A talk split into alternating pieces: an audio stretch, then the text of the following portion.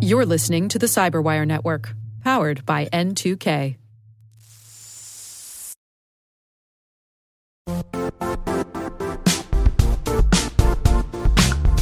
And now, a word from our sponsor, Zscaler, the leader in cloud security. Cyber attackers are using AI in creative ways to compromise users and breach organizations.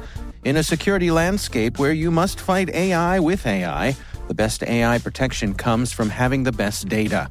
Zscaler has extended its zero trust architecture with powerful AI engines that are trained and tuned by 500 trillion daily signals. Learn more about Zscaler Zero Trust Plus AI to prevent ransomware and AI attacks. Experience your world secured. Visit zscaler.com slash zero trust AI.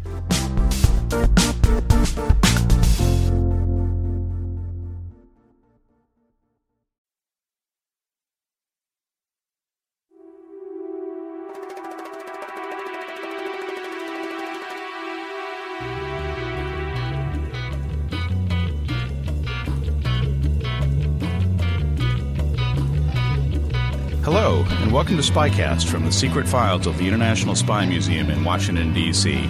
I'm Mark Stout, historian of the museum. I'm a PhD author and historian who served for 13 years as an analyst in the U.S. intelligence community. Every month, the museum brings you interesting talks with authors, scholars, and practitioners who have something to do with the world of intelligence and espionage. We're very fortunate today to be joined by Aris Pappas, who was a career CIA officer on the analytics side in the Directorate of Intelligence at CIA. He worked for the agency from 1975 to 2003, and uh, since 2004 now he's been uh, working with Microsoft uh, here in the Washington area.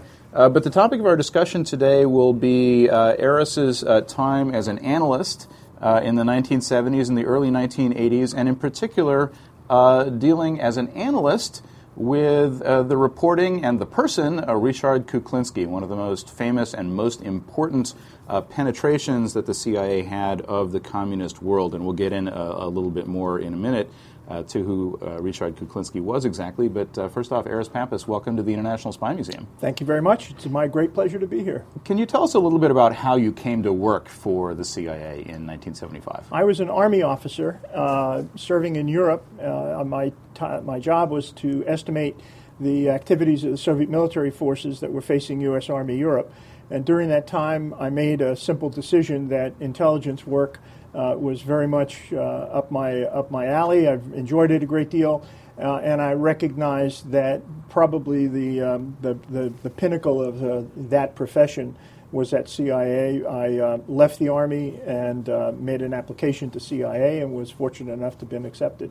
Do I understand that you were initially offered a job in the clandestine service and declined? It, that's close to being exactly right. I was offered my job as a result of my four years' experience as an analyst of Soviet military forces. When I took the battery of psychological tests uh, that attend you know, the employment and interviews and whatnot, they discovered that, that I had you know what they considered to be the attributes of a case officer. So they uh, they basically suggested that what I should do is, is dump this analytic thing and, and head over and be a case officer.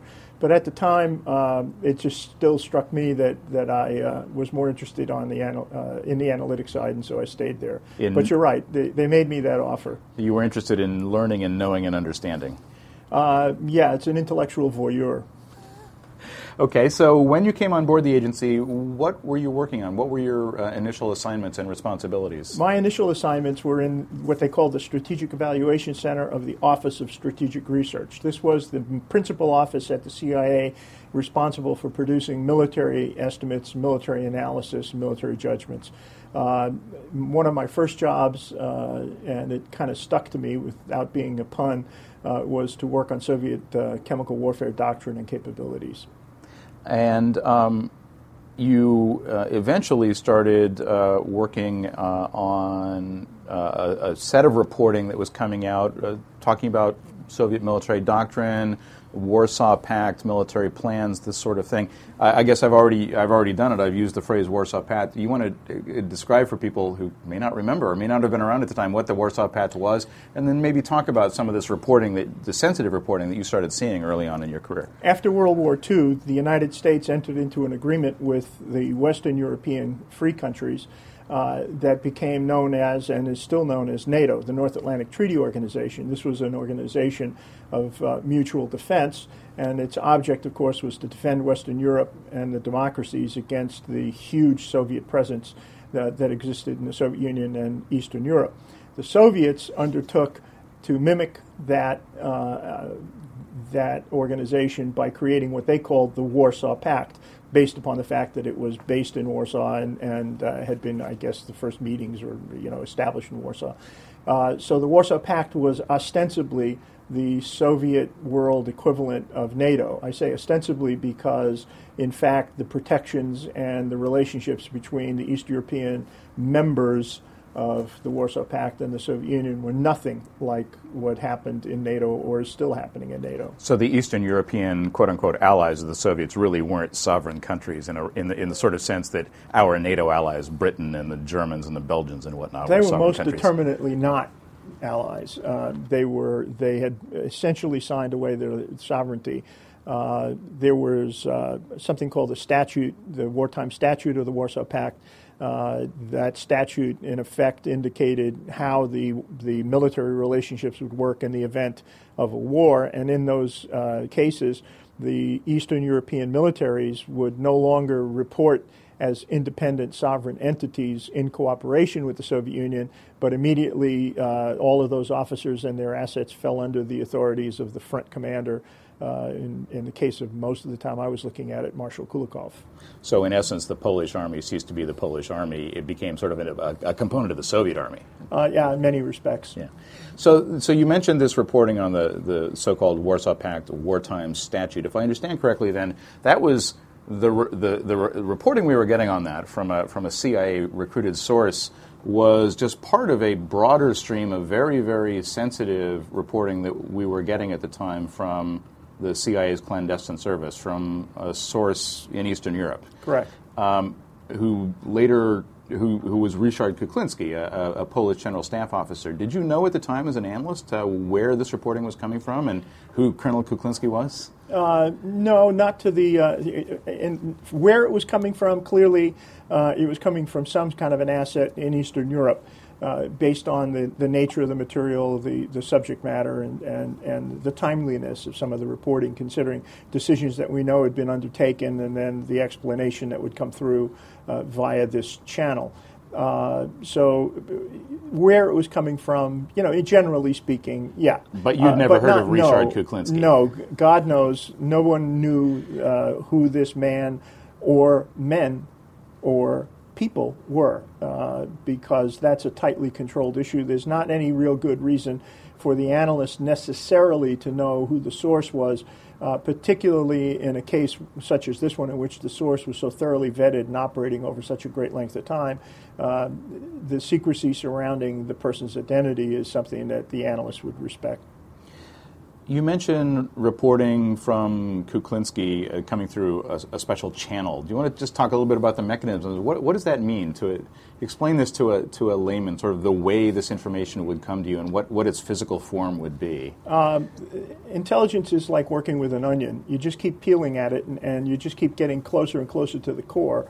Uh, and every time you take a peel off of it, you discover there's another layer underneath. And you have to think of these security clearances and compartments that way. So you have a certain amount of information that is classified, but is classified at a level uh, sufficiently low that it can be utilized by a great many people. Uh, but then there are higher levels of classification. Uh, in, the obvious is confidential, secret, top secret. Uh, there's a difference between those kinds of, of, uh, of, of, classifications. Within those classifications, there are these things called compartments, and the compartments even more stringently um, restrict access to information to people with an absolutely dedicated need to know. Uh, and in the case of the material that was coming in from Kuklinski, um, there was a separate compartment that was set up with its own code word. uh, and reference to that code word uh, was placed on all the material, and only those people who were on a specified by name list were authorized to see or use that material. So this is not the code word, but this, these documents would have come out in hard copy only, right, and would have said Right. something to the effect of top secret rhubarb on them, and it would have been the rhubarb compartment that contained all this particularly sensitive information. Exactly so. And so you were getting all this very detailed sort of internal information about uh, the workings of the Warsaw Pact, uh, this Soviet led military alliance. Uh, but at some point, the, the issues relating to Poland and Poland's place in, uh, as a, in the Soviet alliance uh, came to be an issue. Uh, do you want to just give a little little bit of background on sort of the turmoil in Poland? I know this is not going to be a discussion about Polish uh, uh, politics, but give some basis for, for talking about martial law, which we're going to go into in a minute. I will definitely get into that. Let me ask. Uh, let me add one other point, though, in Okay. advance of that. The information that Kuklinski was giving was not just restricted to the Warsaw Pact, which, as I indicated, was was farcical in, in terms of, of uh, an actual sovereign operation.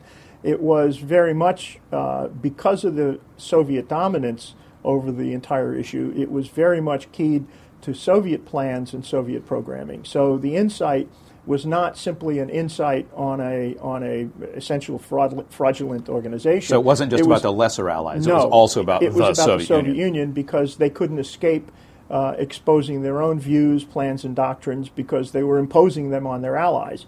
So when the allies did any reporting, or, or the allies given the access that they needed to have so that they wouldn't get in the Soviets' way. Uh, when, when and if a war actually started, it provided us with significant insight on, on the Soviets as well. So I, I just wanted to correct that because uh, it was much more significant than simply access to the Warsaw Pact. Now, you asked about the- Poland. Poland.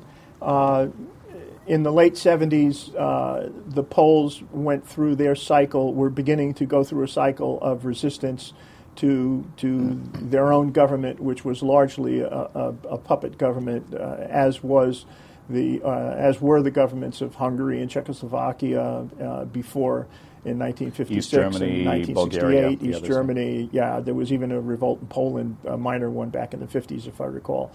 Uh, this was all bubbling up again in the in the late 70s and into the early 80s under the guise, uh, not under the guise, but under the rubric of, of Solidarity, which was a union led by Lech, Lech Walesa. Uh, the Soviets were very concerned about this because the key position that Poland held geographically um, made it imperative that Poland be totally and completely subservient and and and cooperative in the event of, of uh, the actual outbreak of a war. What's so geographically important about Poland from a military point of view? From a military point of view, the, the significance of Poland is that it lies smack in between the Western Soviet Union and what would could what should be considered the front had it been uh, had there been a war, which would have been along someplace along the German borders. Um, if you can imagine, there was a huge army uh, that the Soviets had left in East Germany. There were some Soviet divisions in Poland, Czechoslovakia, Hungary, Bulgaria, Romania, uh, not Romania, uh, Bulgaria. Um, the principal force was the, the Soviet group of Soviet forces, Germany, and right behind them were tw- 20 Polish divisions with some additional Soviet divisions. They would confront the NATO forces at someplace along along the border. The idea was, though, that uh, they would be able to uh, uh, defeat NATO based on numerical superiority, largely based on the fact that from the Western Soviet Union, which was on the other side of Poland, Poland's the meat in this little sandwich here, uh, the Soviets would dispatch an entire second set of, of military forces equally strong to the first set, to which NATO had, in effect, no no response capability. And they would have to travel through Poland to get to where the war was in Germany obviously or Western they had Europe. to go from right to left, and to do that, they had to go through Poland.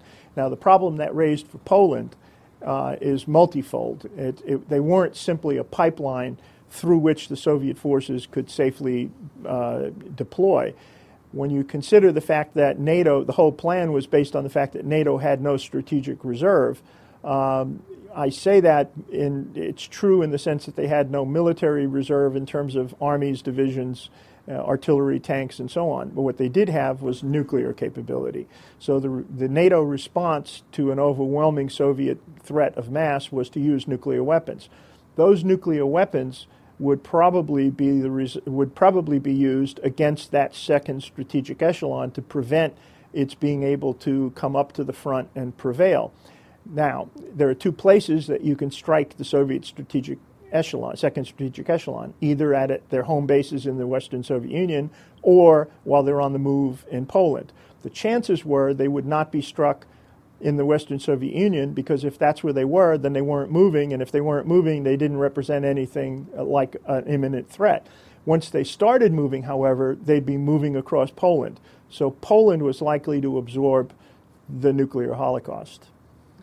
So Poland was in an uproar. Uh, Solidarity, this independent trade union led by Lech Walesa, was was gaining uh, adherence. Was getting a lot of following within Poland, and, and there was a lot of political uproar. Right. Um, and so the Soviets and presumably the Polish communist government were very concerned about this. Very concerned. So that I'm sorry. Go ahead. No, go ahead. Uh, and so there were two options then, basic basic options. The Soviet military might do something, or the Polish government might do something uh, or both. Or both. Uh, but the, the, the question was whether or not the military would do something because they were being pushed uh, to apply some sort of a definitive solution. Uh, the Soviets were not really impressed with the idea of you know some set of discussions or talks that would go on you know in their terms ad infinitum uh, and that could result in some kind of compromise solution. They weren't interested in a compromise solution. They were interested in the imposition of a solution. They wanted it their way. They wanted it very much their way. It was important to them, as I, as I pointed out. So now, at some point, then, as, as this started to bubble or was bubbling, you got a, a new assignment. Uh, by this time, I believe you were working in the Office of Soviet Analysis, which right. also owned the military forces of those Warsaw Pact countries. Correct. And you got a new assignment. Can you tell us what, what was this new assignment? And well, uh, I had been reading this material that was in this channel. Uh, it was one of uh, several channels that that uh, you know we had access to, but it was very very key, obviously, to Soviet and Warsaw Pact military thinking. Uh, I was called in to the office of my division chief, uh, Ben Rutherford, uh, great man, who uh, told me that I was about to receive an additional assignment, and that my additional assignment was to be uh, responsible for the reporting on Polish preparations to impose martial law. The Poles had gotten to the point where they recognized that what the Soviets were pressuring them to do uh, could easily require them to impose martial law on the country as a way of of uh, eliminating Solidarity's uh, impact. So um, those plans were starting to be developed by the Polish General Staff. And it turns out that that one of those compartments that we were talking about uh, contained information suddenly that related to the Polish planning to impose martial law. Uh, it's a very complex thing to uh, to impose martial law on a on a nationwide basis. Obviously, uh, the military has a lot of planning that needs to be done related to communications, logistics, transportation, uh, legal issues. Actually, uh, do pop into all of this.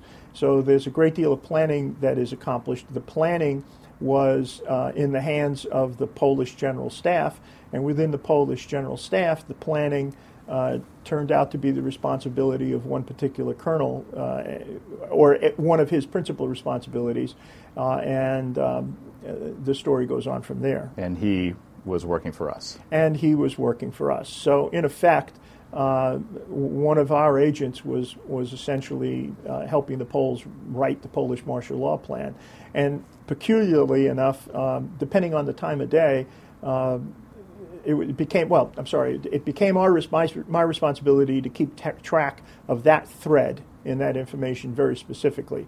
Uh, you know, when we talked earlier about Warsaw Pact and Soviet doctrine and, and operations, you're talking about hundreds of people who obviously have individual responsibilities for pieces of that air, sea, missiles, weapons, tanks, artillery. But this one particular aspect of it, the Polish preparations for martial law, became my personal account. Um, and then we started to get just ridiculously detailed uh, information on that, and it became pretty obvious that uh, somebody who was either writing it, you know, or had access to it was was sending it right on to us, and it was very, very timely. One of the um, one of the things about human information is that it is not altogether uh, and frequently timely. Uh, it takes time for an agent, you know, to contact the uh, case officers in, in place and service a dead drop drop off information. We're still talking about the days when this was done physically, uh, and there weren't some of the you know the great James Bond gadgets that beam it up to a satellite, bounce it off the moon, and you know knock it back into Bakersfield. Um, uh, this was done the old way with cameras and and microfilm and dead drops and things like that. So uh, it was unusual that we were getting that kind of information so rapidly. Clearly, the agent was taking a chance, um, but clearly, this was of significance to the Poles and to the Soviets given the nature of the material that we were getting. So now you were a military analyst. Correct. Um, and it became, if I understand, pretty apparent to you that the capability and at least a serious possibility uh, uh, uh, existed to, to, establish martial law in Poland, and a serious possibility that would happen. But other analysts who looked at political or economic issues for this part of the world didn't necessarily agree. True. Uh, Why is that? Well, you know, everyone tends to see the world from the perspective of where they're standing.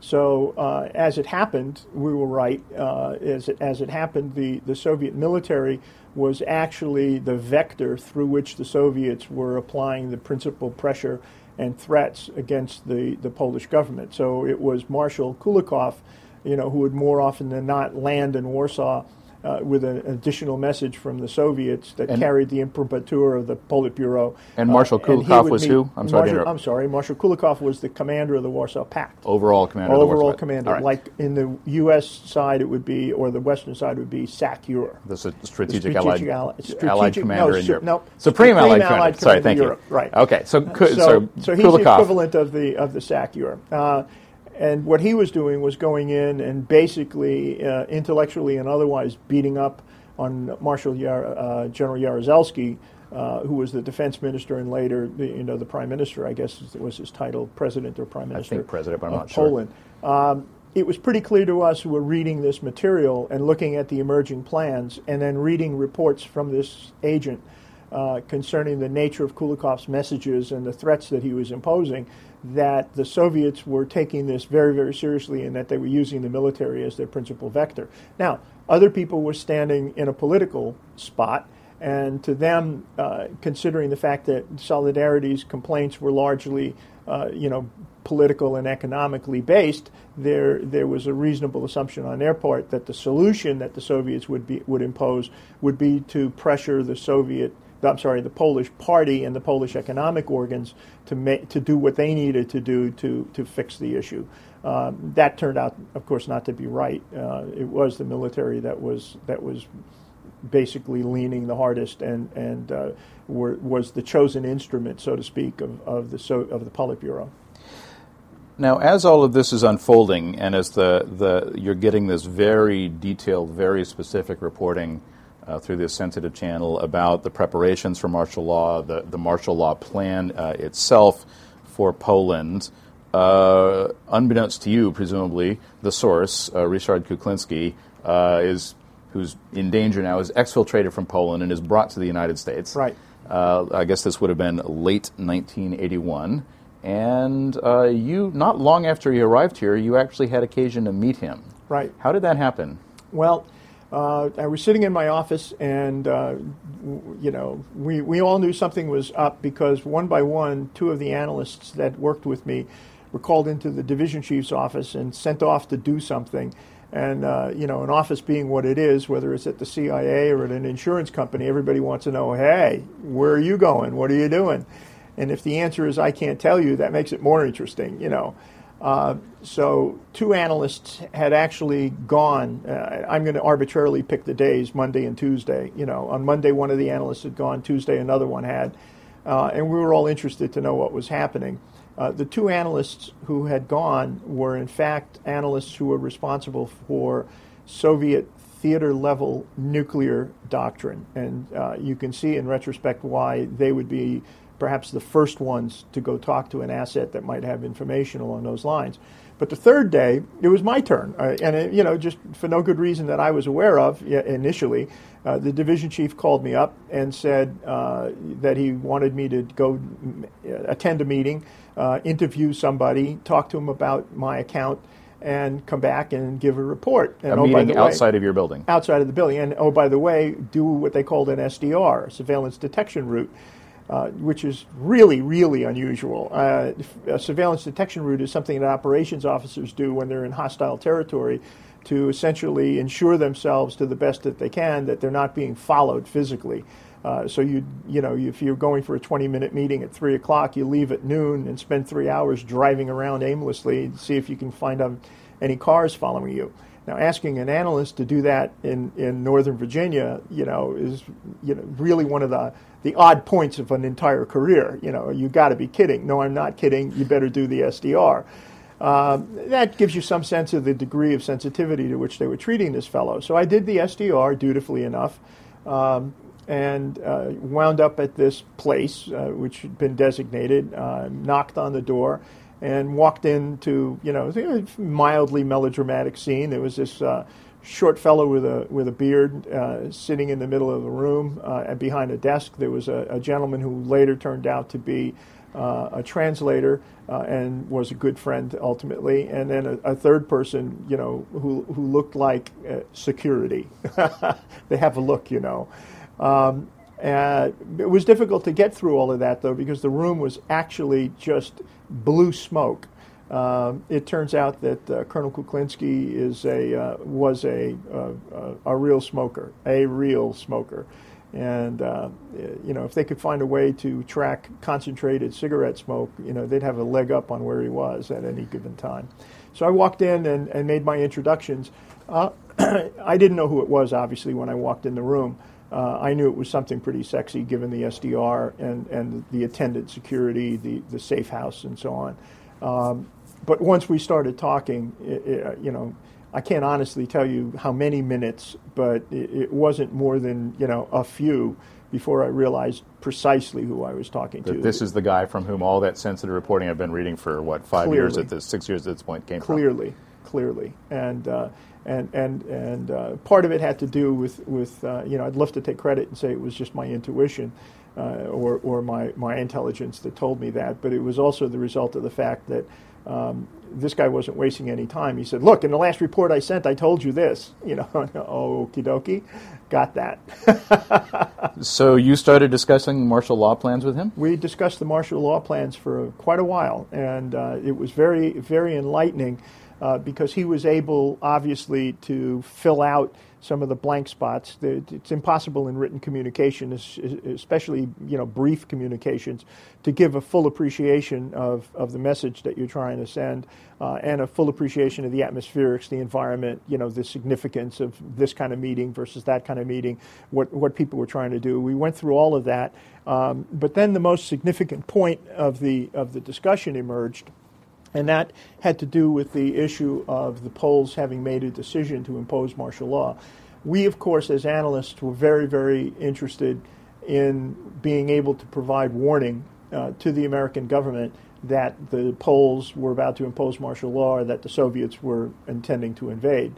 Um, you could watch physical preparations for that using technical means but there isn't a technological means that is available that allows you to penetrate into the decision making process. This man was part of the decision making process, so the question that was put to him was when do you think this, that the Poles might actually impose this, and do you think they will actually impose it?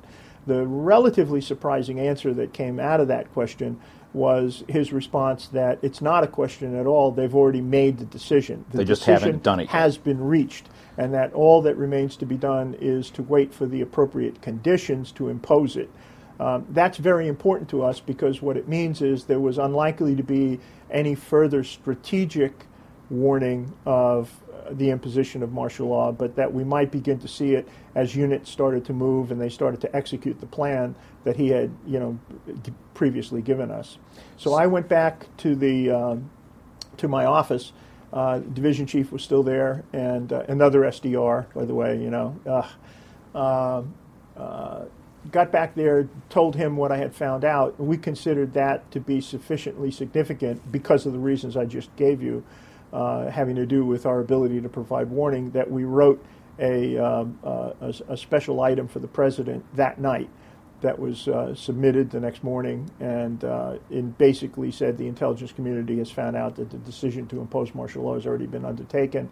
Uh, from this point on, it's just a question of mechanically imposing it at the right condition, uh, and more importantly, the, it's unlikely to require you know some special event to trigger it. So there's not likely to be any you know significant warning, and it could happen any time. And that's pretty much what happened. So, not real long after that, the Poles, the Polish government, did in fact impose martial law. Right. I believe on December 13th, 1981. Where were you and what were you doing when you oh. found out that martial law had been imposed in this country that you worked on? Okay, yeah, I'll give you that story. I was in a Volkswagen Rabbit, a white one, of course, uh, heading down 95 from a Christmas party that my wife, my infant daughter, and I had attended at a friend's house in Baltimore. Uh, as I recall, it was someplace, you know, past midnight, uh, and I was by myself, in effect, in the car because both my daughter and my wife were sound asleep. And I had the radio on, as I always do in the car, and uh, we got that, you know, half-hour little news burst that uh, at that time was the way it worked. And um, it said, uh, you know, among other things, and in other news, uh, it appears that the Polish government is imposing martial law on the country. Well, holy mackerel! You know, I couldn't believe it. Uh, you know, how could they do that? That's my account. Don't they have to confer with me before they do that? You know, you get very proprietary about owning information. It's my country. It's my country. It's my account. You know, it's, how could they do martial law? So I um, I rushed to the um, to the office, which happened not to be on the main campus at uh, at Langley at that time because of uh, building restorations that were going on. Uh, and was shocked to find no one there. I, I, I couldn't at, believe at I was the, the only one that heard like this, this, report. You know, this is the kind of thing that gets people up. Uh, I got into the building uh, and phoned the headquarters on a secure line and got to the operations center, and that's where I found the beehive of activity. The Office of Soviet Affairs director was there, my division chief was there, the NIO for um, for the Soviet Union was there, Bob Gates. Uh, uh, there were others there. You know, basically the, the whole leadership that would have any interest in this was were at the operations center. And I, of course, I call in at you know, let's make it two thirty in the morning, and I say, "Hey guys, you know what's going on? Jeez, where are you? What the hell's going?" And I told them I was at this other building. Well, uh, they immediately told me over this secure phone what the reports were that they were receiving showed that the Poles were doing. And I was able to tell them immediately, based on my knowledge of it, because I was the only one that had read all of this stuff, you know, it was my account, and that's what I did. I said, yeah, you've got, you know, steps one through nine or one through eight of the plan, and that's it. And they're in you know in proper order, and everything is everything is working. That's exactly what you're looking at is the plan. And I said you can expect nine and ten, you know, anytime soon now. Uh, so they said, great. That you know that was what they needed me for. But they said, look, get all the information uh, from this highly compartmented source and bring it here because we need to, to have it here accessible because you know we're going to set up a task force and do all those things that we usually do in the event of a crisis uh, this an unusual situation in which all the material supporting that task force is at this outbuilding where I happen to be at 2:30 in the morning with a white rabbit, an infant daughter, and a wife, all asleep. So I grabbed what they call burn bags, which is the only way I had of carrying all this stuff. It What's a, a burn bag? A significant amount of material. So uh, a burn bag is a. Um, it looks for all the world like a, uh, a, a, plain brown shopping bag, just the way you'd get from Safeway before plastic. Um, except it's got big red stripes on it that says, you know, burn only or, you know, things like that. So I filled them with, uh, with all of this highly sensitive material, which at that time was about the most sensitive material I had access to in my career. So I filled these two burn bags with it, uh, walked out of the building with the two burn bags. Which is not normally the way you transfer classified documents between buildings. No, Correct me if I'm no, wrong here. No, no, not, not the norm, not the norm at all. Uh, but the guard knew me. Uh, maybe that's good, maybe that's bad, but uh, that night it was good. He let me out with these two bags loaded with this stuff. I handed the two bags to my wife. She asked me what they were, and I told her that basically if I played my cards right, they could mean a dacha on the Black Sea, you know. But I wasn't about to go that direction. So I carefully, very carefully, at 3 o'clock in the morning, drove from this outside office back to uh, the headquarters, all the time looking to my left and to my right, fully expecting some dump truck to come out, smash the side of my car, and have all these documents scattered all over Northern Virginia. Uh, at which point it would be a really good idea if the truck had killed me.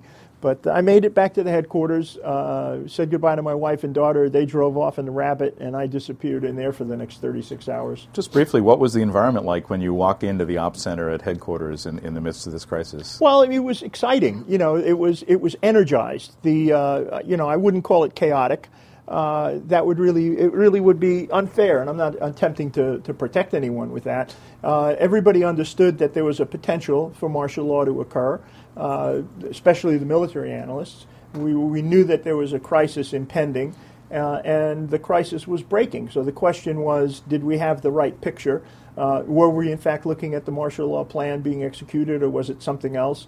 Was it a bluff? Was it you know was it a, a rehearsal? God knows. Know, so all of these things, all these things had to be sorted out, and people are running around with paper and and uh, uh, my uh, my arrival with the two burn bags full of documents helped settle things because now people didn't have to work from memory in terms of is this part of the plan or is that part of the plan? And if that's part of the plan and that's part A you know is, is are B and C forthcoming? And yeah sure enough here comes B and C. Uh, so it was it was uh, exciting and energized uh, but but not chaotic. They set up some rooms for a task force and uh, down we went and started doing reporting on what was happening in Poland because there was, of course, always the possibility, uh, which didn't happen. Uh, so I don't, you know, there's no false suspense here, but uh, history shows there was no public reaction to it in the sense of riots or or you know anything like Czechoslovakia. There was no uprising in there Poland. There was no uprising along the lines of Czechoslovakia or Hungary.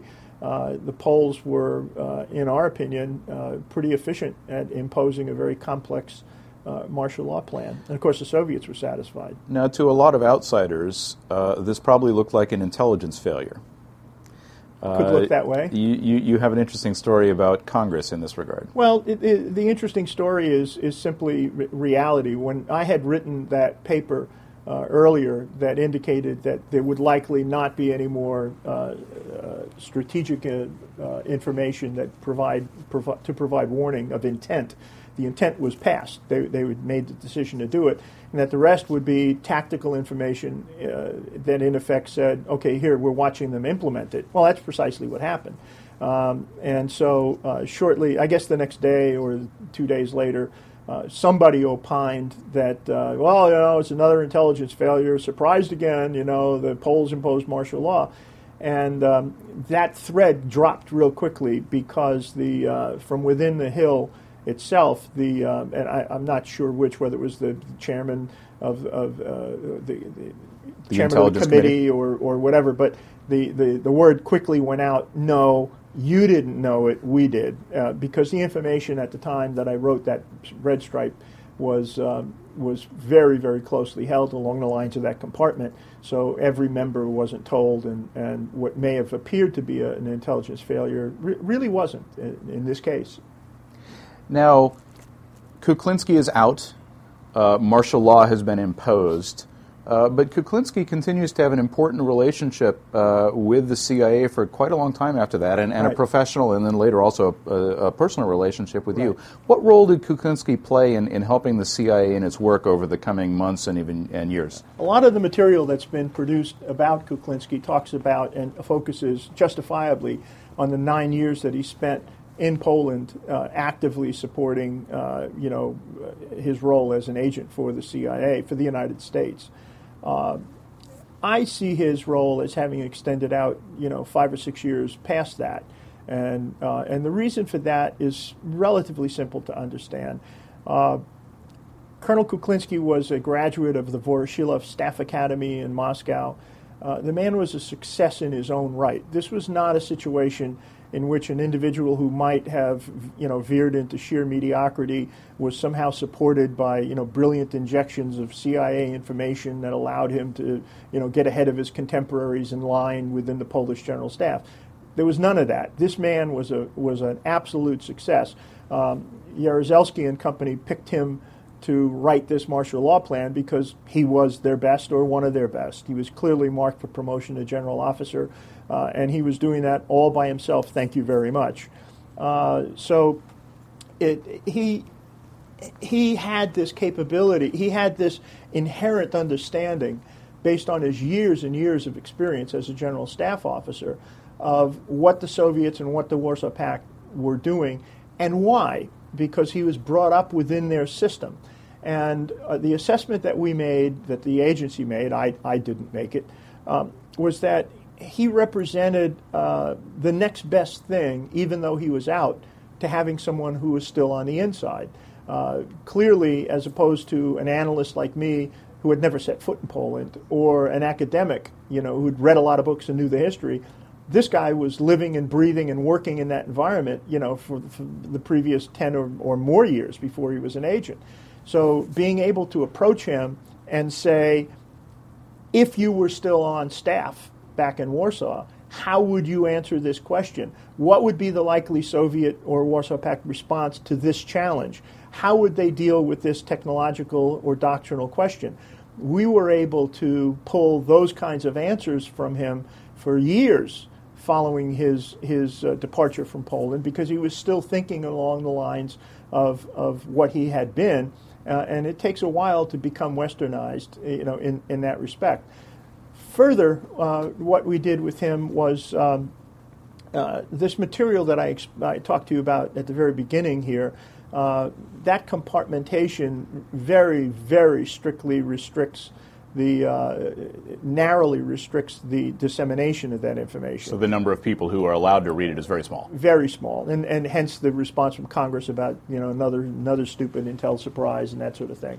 Uh, it would be useful, however, to get a lot of that information out to a lower level as long as it didn't threaten the existence of the source, which is the reason it's compartmented to begin with. Nobody owns this information, is making any money off of it. The idea here is that the sensitivity of the information has to be protected and the individual who's providing it has to be protected. And the only way to do that is to limit the number of people that can see it. And, and that's, that's the basis of classification. The exposure of that information would be unduly uh, damaging to the United States interest and, in the case of a human agent, to the human agent himself. Well, he's out now. Okay, so what we had the opportunity to do was over the course of several months, uh, or maybe it took a year, I can't remember, it was a while, uh, we essentially recreated the body of information that he had provided as a clandestine agent in the normal field of secret, confidential, and not even top secret, really. So we were able to and take there's that entire probably body. hundreds of thousands of people, if not more, who at least theoretically are eligible to see secret level stuff. Now you get that stuff out to all. so you can really use it out in the, the all the far reaches of the U.S. government and the U.S. military. Absolutely. And so out it went. And so there was that benefit that we derived from him, and that continued for a while. Beyond that, we, we also had on our hands a, a military officer who was very comfortable in military environments talking about doctrine and, and, and so on. So we would take him to see and be interviewed by uh, people like the chairman of the Joint Chiefs of Staff, the Chief of Staff of the Army, the uh, Chief of Naval Operations, the Commandant of the Marine Corps. Uh, and then uh, we would take him down to general officers' courses at the Air Force. We would take him to the U.S. Army's Training and Doctrine Command and spend a day, sometimes two, uh, allowing these generals and colonels in those places to talk to a trusted contemporary of theirs who was nevertheless not of their system. And so the, the insights and ideas that he had concerning what would prevail and what wouldn't prevail often came as a shock to some of the Americans who, who really grew up within a very different system and didn't understand why he was doing it the way he was. So, are, are you saying that he believed that if, God forbid, World War III had happened in Europe, he thought the Soviets and the Warsaw Pact were going to win? Yes, he did, which was a real shocker to the Americans who he met because their assumption was the man's a spy. He has he has spent. By the way, he didn't like that appellation, so I, you know I withdraw that one. Uh, so I said yes, he did. Uh, the the man, as an agent, was contributing directly to the United States at obvious risk to his own life, and so their assumption was that he thought like they did. Well, he didn't think like he did. He thought like a general staff officer out of Warsaw and Moscow. And so they would make assumptions and say, hey, we're going to do this. And then he would come back and say, yeah, it's not going to work. And that would really bollocks things up because, you know what you mean it's not going to work? That's our best planning. He says, yeah, but it's up against my best planning and my best plan, you know. So you get these head to head things going on. And it was very, very useful and insightful. Um, it, little by little, it turned him into a Westerner, but, but it, it really had a significant impact on the officers that he was talking to. There was one occasion that uh, we flew down to Norfolk to speak to General Al Gray, who later became Commandant of the Marine Corps. Uh, General Gray was then what they called FMF LANT, Fleet Marine Force LANT Commander. So he owned all the Marines on the East Coast. Uh, the idea was we would have an all day session with Gray's staff. Uh, but the general would only be there himself for the first hour because obviously important man, things to do, et cetera, et cetera. We understood that. That, that wasn't that, that, no slight implied or otherwise. Uh, clearly, you know, the FMF Lant is not going to be there all day. So the staff officer told us to expect that General Gray would leave after the first hour, you know, at nine o'clock or something like that. Well, the first hour passed, second hour passed, the third hour passed. Gray was still there. Finally, lunchtime came. Gray literally pulled his wallet out, called his aide into the room because he wasn't cleared for this information, told him to get sandwiches for everybody. We worked through lunch. And then around 3 o'clock, he asked us if we were going home that night to Washington. We said no. He said, great. He said, all the rest of these guys have got real jobs to do, and they're going to have to spend the whole evening catching up. You know, they spent the day with us. He said, but I want you to go back to your hotel, get rid of the monkey suits, his term, uh, and report to the alternate CP for the Marine Corps Atlantic, uh, you know, which turned out to be his house, of course. Uh, and we're going to have dinner and continue this discussion. So we showed up at Gray's house. Um, we rushed into the kitchen. We all had to put on Marine jackets, you know, the commercial kind, like you know, ball player type, you know, yellow jacket, red letters, Marines, that sort of thing. We, he had one that fit every one of us and we stood around the kitchen scratching the general's, you know, two labs, as I recall, the big black dogs. And then we went out, grilled some steaks, um, and then repaired to the general's study, which was uh, on the, uh, in deference to the Marines, the top deck of his house, uh, which had a library that was, I'm sorry, it was to die for, to use an overused term. Uh, it was one of the best military uh, doctrinal history libraries I've ever seen in one place. And General Gray, who was up from the ranks uh, from the Korean War, had read them all. And we stayed there over brandy and cigars. The Polish colonel, the Fleet Marine Force commander, uh, my friend and I, Jim Simon, uh, until two or three in the morning over brandy and cigars, talking about history and doctrine. It was a great high point. But it is illustrative of the value that this man had even after his departure because he was able to continue to educate the U.S. military on what to expect from the Soviets and then what they might be able to do to confront the Soviets. Sorry for the long answer. That's fascinating. It must have been a remarkable experience, you know, personally and intellectually. Yeah. Uh, last question, then, since you you close with Kuklinski, uh, just you, you you knew this man over a period of many years. Kuklinski died in 2004. Um, just at the end, can you give us a, a, sense of him as a person? What's he like as an individual? What was he like as an individual? What was his personality? What made him tick? What made him tick, uh, in terms of the, the discussion we're having, was patriotism. Uh, he considered himself a Pole first and above all. Uh, he referred to himself as the first Polish officer in NATO. Uh, there's a lot of truth to that. Uh, he was driven, uh, his motivation for having done what he did had everything to do with his opinion that the Soviets had occupied Poland again, um, and, or still, depending on your perspective. It was not driven by you know pecuniary interests or anything like that. Uh, the man was an absolute, absolutely driven Polish patriot. Um, he was involved in what has to be the most nerve-wracking effort uh, especially over time, that I'm aware of. Uh, as such, it takes a certain kind of personality. Uh, maybe it takes several kinds of personalities. One type that you could imagine doing this is a, maybe a California surfer dude who's just not really concerned about much at all. But that would not describe Kuklinski. In fact, it might be easiest to describe Kuklinski as the antithesis of that. Uh, he was driven, he was not mercurial in the sense of changing, but but he was um, he was uh, addicted I think, to stress. Um, if he wasn't in, if, if something wasn't going wrong, he'd find something, you know, to get aggravated about. He was not a difficult man to be with. He was a very kind, friendly, professional.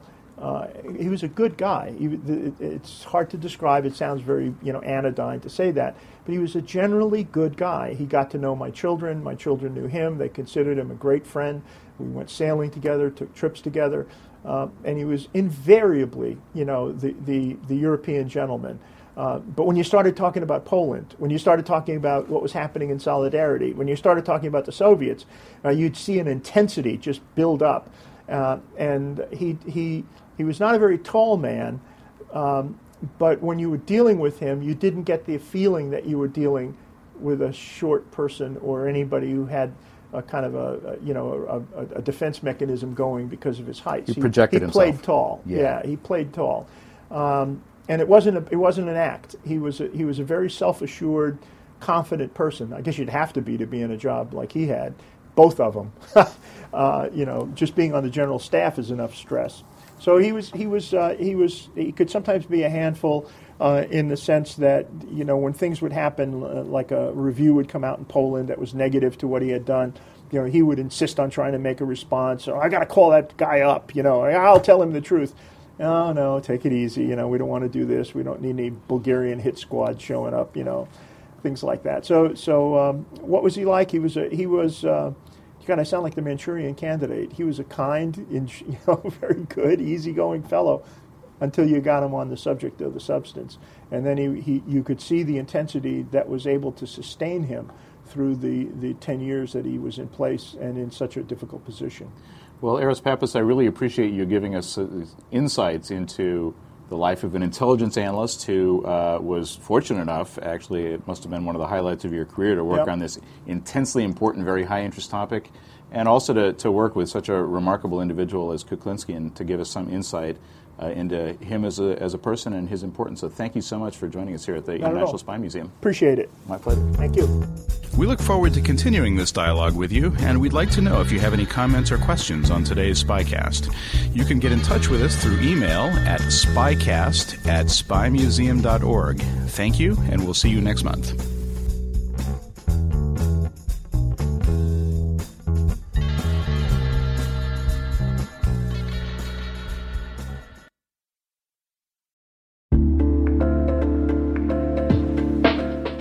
Rick here. At N2K Cyberwire, we're dedicated to continuously improving the quality of the news and commentary on our network. That's why we're inviting you to participate in our 2024 audience survey. It only takes a few minutes, and your feedback is invaluable. Plus, you'll have the chance to win a $100 Amazon gift card as a thank you for your time. Head on over to cyberwire.com slash survey. That's cyberwire.com slash survey to share your feedback now.